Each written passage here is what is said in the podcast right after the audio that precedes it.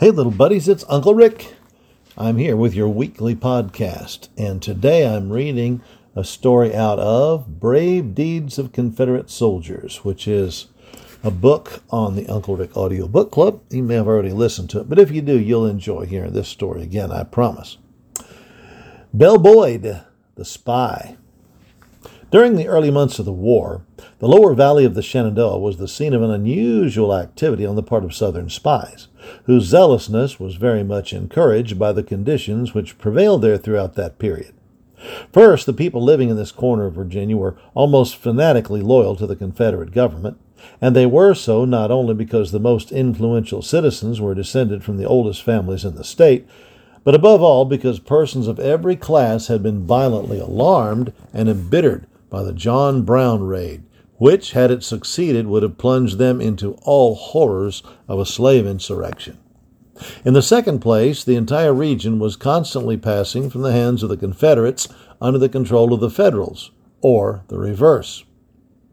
Now, the Northern Army would advance from Harper's Ferry as far as Winchester and Front Royal. Then the Southern would suddenly face about and drive them back, and in their turn take possession of these towns which in a short time would be abandoned only to be reoccupied by the Federal troops. One week, a family would find their home subject to the daily inspection of the Federal Provost Marshal. The next, they'd be receiving friendly visits from distinguished Confederate officers. Must have been a confusing time. In the light of the local devotion to the Confederate cause, and also of these opportunities to collect and report information of high value from a military point of view, it was natural that there should be spies in every neighborhood who would be furtively engaged in transmitting such information to General Jackson, who was opposing the Federal armies in that part of Virginia. The most famous of all these spies was Belle Boyd, the daughter of a Confederate officer who was the head of a wealthy and widely connected family residing at Martinsburg, a town situated not far from Harper's Ferry. Now, that's in West Virginia now, but it was in Virginia then. She was just 17 years of age when the war broke out and had only recently left the schoolroom. Beautiful, intelligent, and high spirited, and passionately loyal to the Confederate cause, she was as cool in courage and as firm in purpose as the bravest soldier on the battlefield. When General Shields occupied Front Royal, he took possession of the home of Belle Boyd's grandmother, who resided there, and made it his headquarters.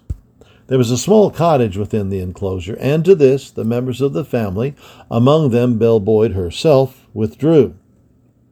Having become an object of suspicion to the federal authorities in Martinsburg by their seizure of a letter which she was about to send General Jackson, she found herself so closely watched that she decided to visit her relations in Front Royal. She soon got on an easy and friendly footing with the Federal commander, a genial Irishman, and took advantage of her constant association with him and his officers to pick up information of importance. Committing it to paper from day to day, she dispatched note after note to the Confederate leaders by means of a messenger on whose fidelity she knew she could rely. Fidelity, that means loyalty. She did not always use a cipher or code, and made no effort to conceal her handwriting. After some time so taken up, she concluded that she could further aid the Confederate cause by going in person to Richmond. General, she said to General Shields as soon as she saw him again, I want you to give me a passport to Richmond. General Shields laughed at her for making such a request and indulged in a good deal of badinage at her expense. Badinage means kidding, joking, poking fun. Old Jackson's army, he said, is so demoralized that I dare not trust you to their tender mercies. I will annihilate those rebels in a few days, and then you can go wherever you choose. General Shields had now determined to advance and attack the Confederate army encamped at a point further south. The night before he set his troops in motion, he held a council of war at his headquarters in the Boyd residence. Hmm, bad idea. Belle Boyd who had been daily passing backward and forwards between the mansion and the cottage without being questioned, had frequently visited a bedroom, well known to her, situated just above the apartment where the council was to meet, which happened to be the drawing room of the house. In rummaging about the closet, she had noticed a hole in the floor, through which the sound of voices in the room underneath could be easily heard. Indeed, it was so large that placing her eye over it, she could without difficulty make out any person who might be seated below. That night the council came together, and she was talking with some of the officers in the drawing room.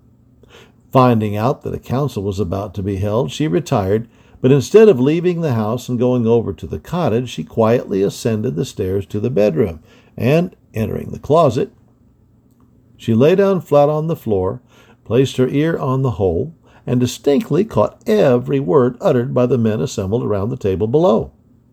The discussion did not come to an end until one o'clock in the morning, but during the long hours it was carried on, she did not change her position. The council broke up, and the officers withdrew from the house to their own quarters. When silence had again fallen, Belle Boyd stole from the closet, descended the stairs on tiptoe, unbolted the door without noise, and passed with quiet steps across the threshold to the yard without. On reaching her own room in the cottage, she took down in cipher the information about the federal plans which she had just obtained. Without resting a moment or securing a morsel of food, she ran to the stable and, leading out and saddling one of the horses, mounted and rode off at a gallop toward the nearest mountains. Fortunately for her, she had not forgotten to bring with her several passports which she had asked of General Shields to enable some of her Confederate friends to get through the lines. She had not gone far when she was challenged by a Federal sentinel and was only permitted to continue her journey after her passport had been shown and examined.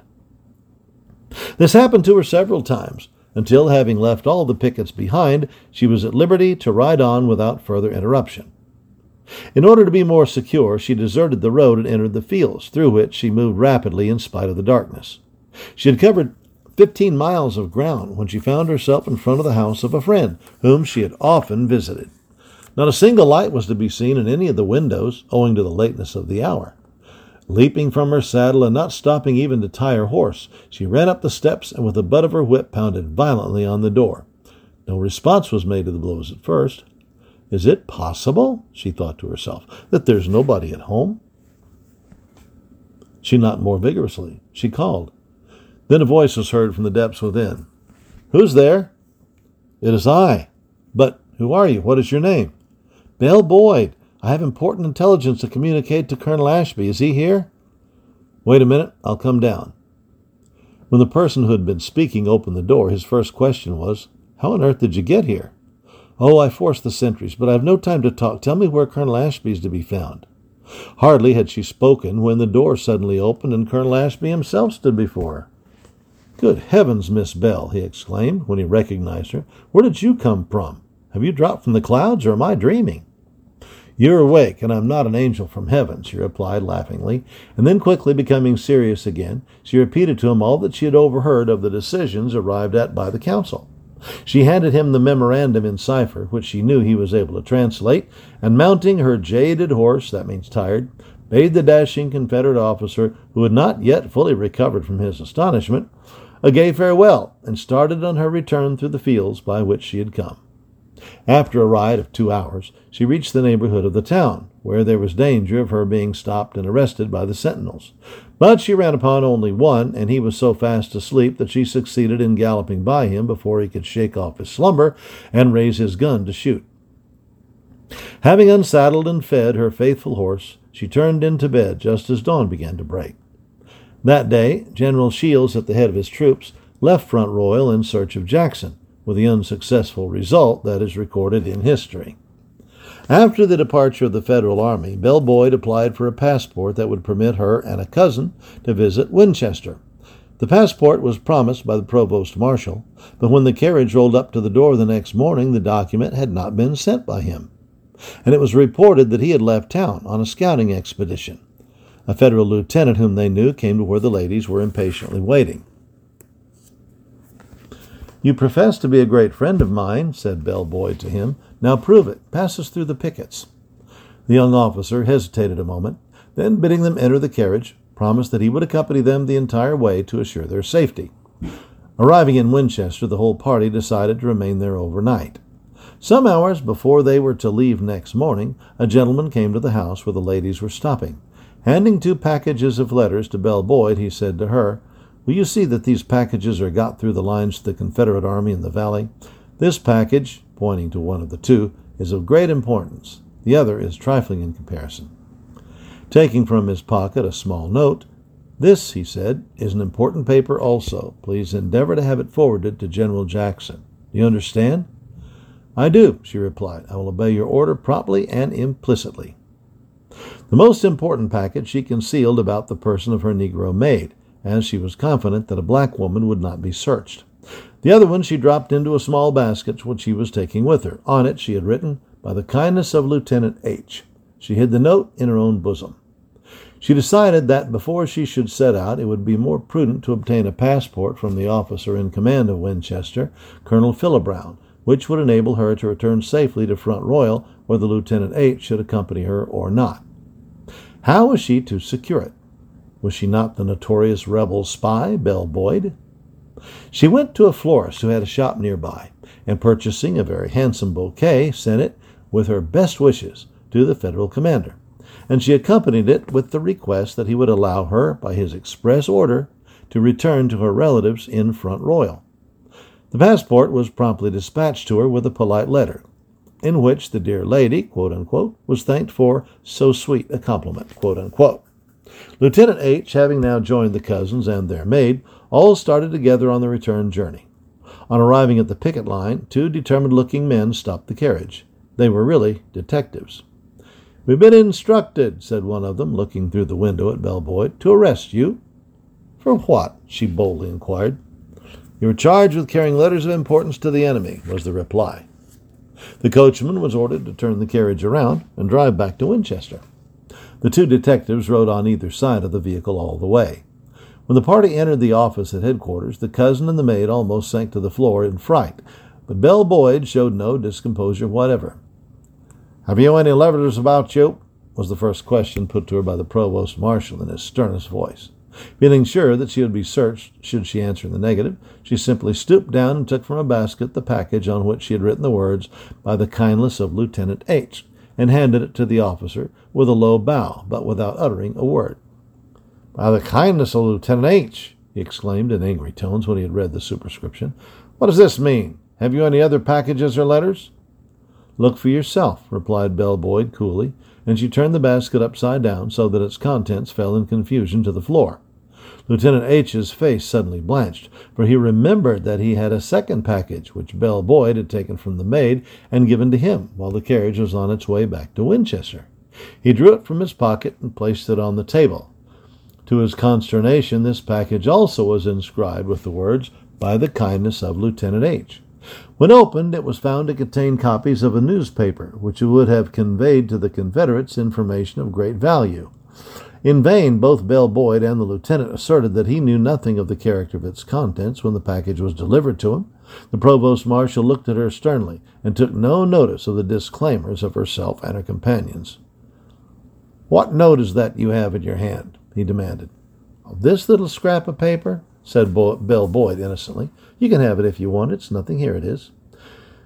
She appeared to be about to hand it to him, but in reality she had made up her mind to swallow it. Just as she was about to raise it to her mouth to do so, the provost marshal's attention was diverted to his subordinate, and he forgot, in his renewed indignation over that officer's supposed treasonable conduct, the existence of the important letter to Jackson which was almost within his grasp. The curious manner in which Lieutenant H was involved in the transmission of the packages alone saved Belle Boyd from the punishment that would have certainly followed from her possessing such compromising documents. A few days afterwards, she was sitting in her room at Front Royal, quietly reading to her cousin and grandmother, when her Negro maid rushed in. Oh, Miss Belle, she exclaimed, I think the rebels are coming for the Yankees and making an awful fuss in the streets. Belle Boyd sprang to the window. The servant was right. The street was in a state of great confusion. Men were shouting, and vehicles were jammed together. There was plainly some extraordinary cause for alarm. What is the matter? she called to a Federal officer whom she knew as she saw him passing. The Confederates under General Jackson are approaching, he replied. They're driving back the pickets and are now within a mile of the town. We're trying to get the ordnance and quartermaster's stores out of their reach. But what will you do with the stores in the large depot? asked Belle. Burn 'em, of course, replied the officer. If the rebels come up too quickly for us to do so, we'll fight as long as we can, and if defeated, retreat to Winchester, where we'll join General Banks. We'll burn all the bridges behind us. It happened at this moment Belle was in the possession of the following military facts known only to the Federals. General Banks was stationed at Strasburg with 4,000 men. General White could quickly march up to Winchester from Harper's Ferry and reinforce the Federal troops in that town. Shields and Geary were posted not far below Front Royal, while Fremont had not yet arrived in the valley. How was she to send this information to General Jackson? The note received at Winchester had also to be forwarded to him. If he failed to get both, he might fall into the trap which the combined Federal commanders had set for his destruction. All were to converge to catch his army in their coils. She went to the drawer, took out a pair of opera glasses which she kept there, and through these she could plainly descry the Confederate vanguard approaching at a distance of three quarters of a mile. Descry, that's D E S C R Y, means she could make them out with her opera glasses. That's a small set of binoculars, I think. There was no time for her to lose if she was to communicate with Jackson. Descending to the lower floor in great haste and opening the front door of the house, she saw standing on the pavement a small group of men who had often spoken to her of their devotion to the cause of the South. Beckoning them to her side, she said in a low voice, Will any one of you carry to General Jackson information I've collected which may save his army? They positively refused to undertake so dangerous a mission. You go, you go, they cried out, as if with one voice. Perceiving that she would gain nothing by importuning them, that means begging them, she turned and went back into the house, determined to carry the message herself, in spite of the perils which she knew she would have to face. Having put on a white sunbonnet, she went into the street, and as she passed down it, on her way to the road leading in the direction from which Jackson was approaching, she had to meet the questioning gaze of hundreds of Federal soldiers. But as the town was still in a state of great disorder, no one stopped her to inquire about the purpose of her movements, although she was as much as ever under the ban of suspicion. Leaving Front Royal behind, she decided to turn from the road into the open fields in the hope that she would be able to conceal herself there until the Confederate troops should come up and protect her. There was, however, not enough cover to hide her from the eye especially as she was wearing a white apron over a dark blue dress, and her bonnet was also of the same conspicuous color. In reality, she could easily be seen at a very considerable distance. Well, all this time she heard the loud firing that was going on between the two hostile forces.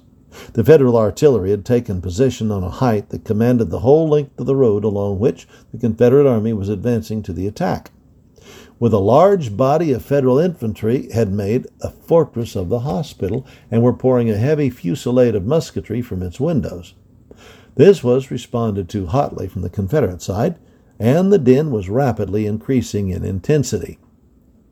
The Federal pickets, outnumbered, began to fall back, and as they did so, they saw Belle Boyd running across the fields, and they opened fire on her. Balls soon were hitting the ground about her feet and passing alarmingly close to her head. The Federal soldiers in the hospital followed the example of the pickets, and in a few minutes Belle Boyd's clothes were pierced by bullets in several places. But fortunately for herself, she was not struck in the body. To increase the perils of her situation, many of the shells in the crossfire between the Federal and Confederate batteries burst over her and scattered their fragments in every direction. Suddenly, a Federal shell came to the ground within twenty feet of where, in her bewilderment, she had momentarily stopped. But she had the presence of mind to throw herself flat on the earth before it exploded, and when it did so, she was covered with the flying dirt which it raised.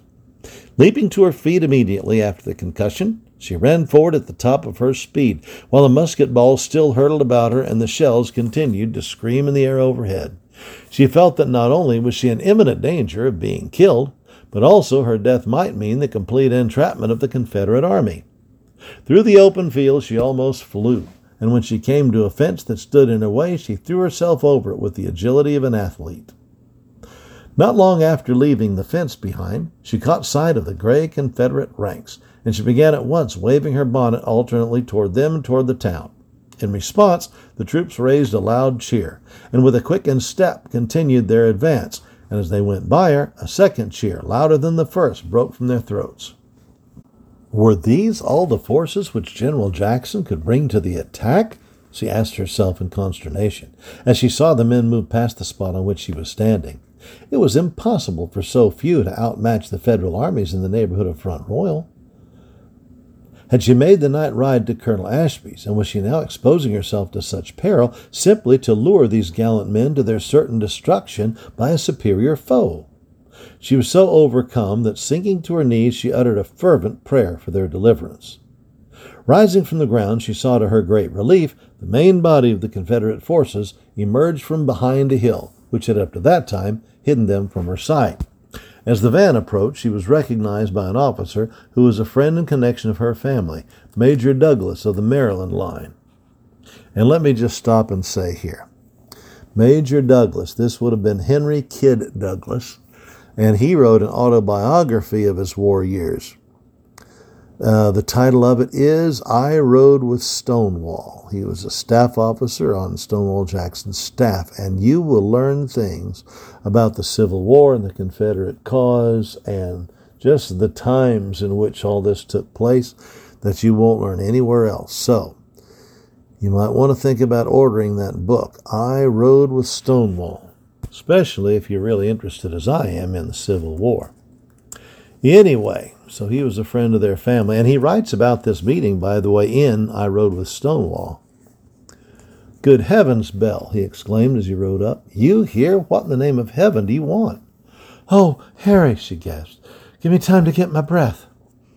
Having recovered her breath, she imparted as quickly as possible all the information which she had been able to gather about the positions of the Federal troops, and also handed to him the note which she had received in Winchester.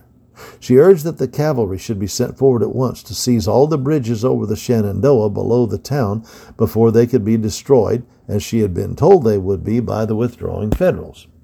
Major Douglas returned to General Jackson at a gallop to report what he had heard, and in a short time Jackson, accompanied by Douglas, rode up, and having questioned her closely, offered her a horse and a military escort, escort, sorry, to ensure her getting back safely to town.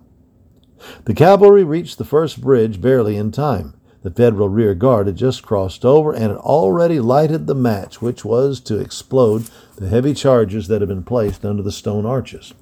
The other bridges were also saved by equal promptness. When Belle Boyd arrived at her home, the main Confederate army was filing through her streets. As they caught sight of her on her doorstep, they raised a cheer in her honor. Although they were greatly exhausted, they pressed on in the track of the retreating Federals toward Winchester. Banks was compelled to withdraw to the other side of the Potomac. That's the Federal General Banks. And the whole plan of the Federal campaign was thrown into confusion. Two incidents are recorded which show how clearly the officers on either side recognized the importance of the information which Belle Boyd had either given herself or conveyed for others the guidance of the Confederate leaders. When the Confederate Army, following up General Banks, approached Winchester, Colonel Philobrant, who, as we have seen, was in command there, began very hastily to gather together all of his effects, and whilst he was doing this, a Southern friend of Belle Boyd entered the room. Colonel, he exclaimed, how on earth did you get into this trap? Did you not know that Jackson was advancing? Colonel Philobrant pointed to the bouquet on the table which Belle Boyd had sent him only a few days before. That bouquet, said he sadly, did all the mischief. The donor of that gift is responsible for all this misfortune. The other incident, which re- represents the reverse side of the shield, was the reception by her of the following note May 22nd, 1862. Miss Belle Boyd, I thank you for myself and for the Army for the immense service that you have rendered your country today. Hastily, I am your friend, T.J. Jackson, CSA. Thomas J. Stonewall Jackson, Confederate States of America. Oh, it does my old heart good to think how people used to be loyal to their states and uh, how people used to be loyal to the South. Today, most people have forgotten all about the Civil War, and most people who know anything about it don't know the truth. So it's really great to read these wonderful old books that tell the true story. At any rate, whichever side of that war you might have been on, you'd have to admire the courage and creativity of this girl, Belle Boyd. Matter of fact, uh, I've read elsewhere that she was once in prison for having passed on information to the Confederates. The Federals held her in prison. But even as they did, she was gathering information from her contacts, writing it on paper, and then slipping it inside rubber balls and throwing them out the window so that her buddies could pick them up and pass them on to who they needed to go to. So she was quite a young lady, this Miss Belle Boyd, who would scarcely have been 20 when the war ended. Well, I look forward to reading to you again next time, little buddies. I hope you enjoy these stories as much as I do. Meanwhile, I would say God bless you. Have a wonderful day. And uh, I look forward to seeing you next time. Until then, remember always put God first in your life. Be a patriotic American and honor thy father and thy mother. So long. Parents, if your kids enjoyed their visit with Uncle Rick, Know that they will love the Uncle Rick Audiobook Club. The Uncle Rick Audiobook Club allows access to dozens more stories, both from history and the Bible, to help your kids learn about godly character. Here's what one parent had to say about the book club My children love the stories, they make history so interesting. My son says it is because of the details that most textbooks don't include.